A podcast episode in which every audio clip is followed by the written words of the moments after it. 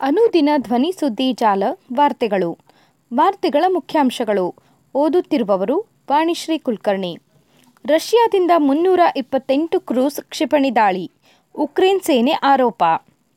ಅಚಾತುರ್ಯದಿಂದ ಪಾಕ್ಗೆ ಕ್ಷಿಪಣಿ ಉಡಾವಣೆ. ತನಿಖೆಗೆ ಆದೇಶ, ಭಾರತ. ಬ್ರಿಟಿಷ್ ಕೌನ್ಸಿಲ್ ಜೊತೆ ಮೂರು ವರ್ಷಗಳ ಒಪ್ಪಂದ. ಉನ್ನತ ಶಿಕ್ಷಣ ಇಲಾಖೆ ಅಂಕಿತ. ವಿಧಾನ ಪರಿಷತ್ ಚುನಾವಣೆ. ಬಿಜೆಪಿ ಮೂರು ಅಭ್ಯರ್ಥಿಗಳ ಘೋಷಣೆ. ವಾರ್ತೆಗಳ ವಿವರ. ರಷ್ಯಾದಿಂದ ಮುನ್ನೂರ ಇಪ್ಪತ್ತೆಂಟು ಕ್ರೂಸ್ ಕ್ಷಿಪಣಿ ದಾಳಿ, ಉಕ್ರೇನ್ ಸೇನೆ ಆರೋಪ. ಉಕ್ರೇನ್ ಮೇಲೆ ದಾಳಿ ಆರಂಭವಾದಾಗಿನಿಂದ ಈವರೆಗೆ ರಷ್ಯಾದ ಸೇನೆಯು ಉಕ್ರೇನ್ ನಗರಗಳು, ಪಟ್ಟಣಗಳು ಮತ್ತು ಗ್ರಾಮಗಳನ್ನು ಗುರಿಯಾಗಿಸಿ ಮುನ್ನೂರ ಇಪ್ಪತ್ತೆಂಟು ಕ್ರೂಸ್ ಕ್ಷಿಪಣಿಗಳ ದಾಳಿ ನಡೆಸಿದೆ ಎಂದು ಉಕ್ರೇನ್ ಸೇನಾಪಡೆಗಳ ಮುಖ್ಯಸ್ಥರು ಆರೋಪಿಸಿದ್ದಾರೆ.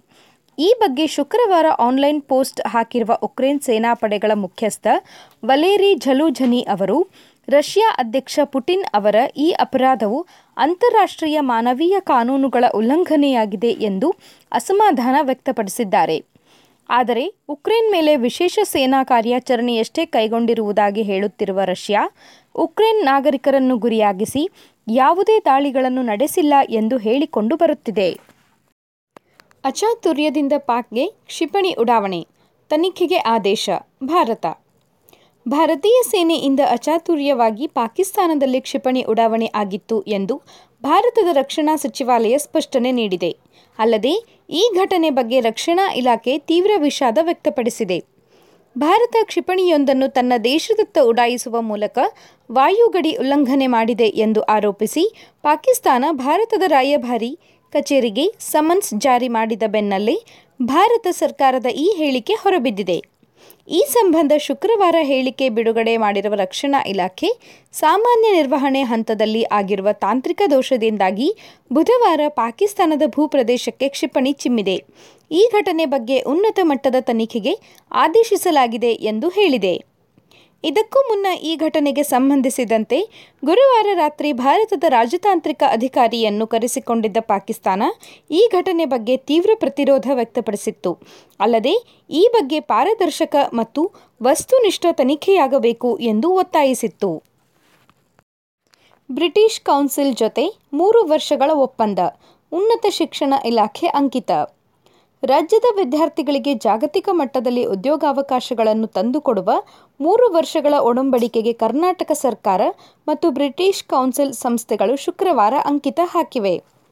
ವಿಕಾಸಸೌಧದಲ್ಲಿ ನಡೆದ ಕಾರ್ಯಕ್ರಮದಲ್ಲಿ ರಾಜ್ಯ ಸರ್ಕಾರದ ಪರವಾಗಿ ಉನ್ನತ ಶಿಕ್ಷಣ ಇಲಾಖೆಯ ಹೆಚ್ಚುವರಿ ಮುಖ್ಯ ಕಾರ್ಯದರ್ಶಿ ಕುಮಾರ್ ನಾಯಕ್ ಮತ್ತು ಬ್ರಿಟಿಷ್ ಕೌನ್ಸಿಲ್ ಪರವಾಗಿ ಆ ಸಂಸ್ಥೆಯ ದಕ್ಷಿಣ ಭಾರತ ಮಟ್ಟದ ನಿರ್ದೇಶಕ ಜನಕ್ ಪುಷ್ಪನಾಥನ್ ಅಂಕಿತ ಹಾಕಿ ಒಡಂಬಡಿಕೆ ವಿನಿಮಯ ಮಾಡಿಕೊಂಡರು.